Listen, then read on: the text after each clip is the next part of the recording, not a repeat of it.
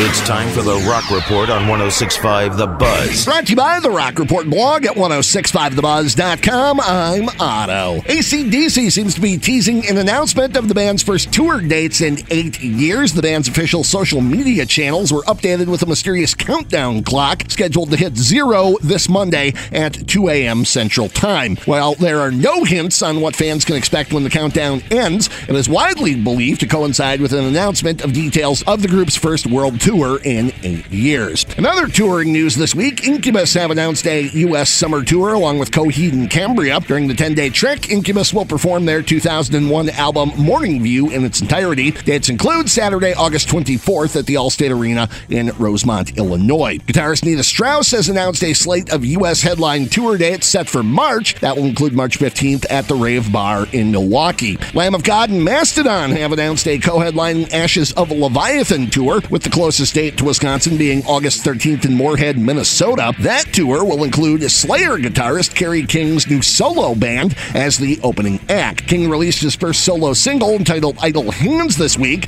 announced the release of his debut solo album From Hell I Rise on May 17th, and announced the members of his new self named band. Joining the 59 year old guitarist are longtime Slayer drummer Paul Bostaph, former Hell Yeah bassist Kyle Sanders, ex Machine Head guitarist Phil Demmel, and Death Angel singer Mark Osegueda. Metallica was awarded the Rock Tour of the Year award at the Pollstar Awards Wednesday night during the annual Pollstar Live concert, beating out fellow nominees Foo Fighters, Blink 182, Bruce Springsteen, Paramore, and Dead and Company. In December, Billboard reported that Metallica's 2023 M72 World Tour grossed $125.8 million with 1.2 million tickets sold over 19 shows. Metallica was also the winner of the Best Metal Performance Grammy last Sunday for their most recent album's title track, 72 Seasons. The band was also nominated in the Best Rock Album and Best Rock Performance categories, but did not win, with those awards going to Paramore and Boy Genius, respectively. Jelly Roll, set to appear on American Idol, serving as a guest mentor and performing during season 22 of the long running musical competition. The episodes featuring Jelly Roll were taped in Hawaii. The season begins February 18th on ABC. And the 27th annual Rock and Roll Fantasy Camp has been announced for April 18th to the 21st in Los Angeles and will feature mentoring from Chad Smith of the Red Hot Chili Peppers, former Dio and Black Sabbath drummer Vinny Appice, Derek St. Holmes from Ted Nugent's band, guitarist Gary Hoey, former Kiss guitarist Bruce Kulick, Vixen's Britt Lightning as camp music director,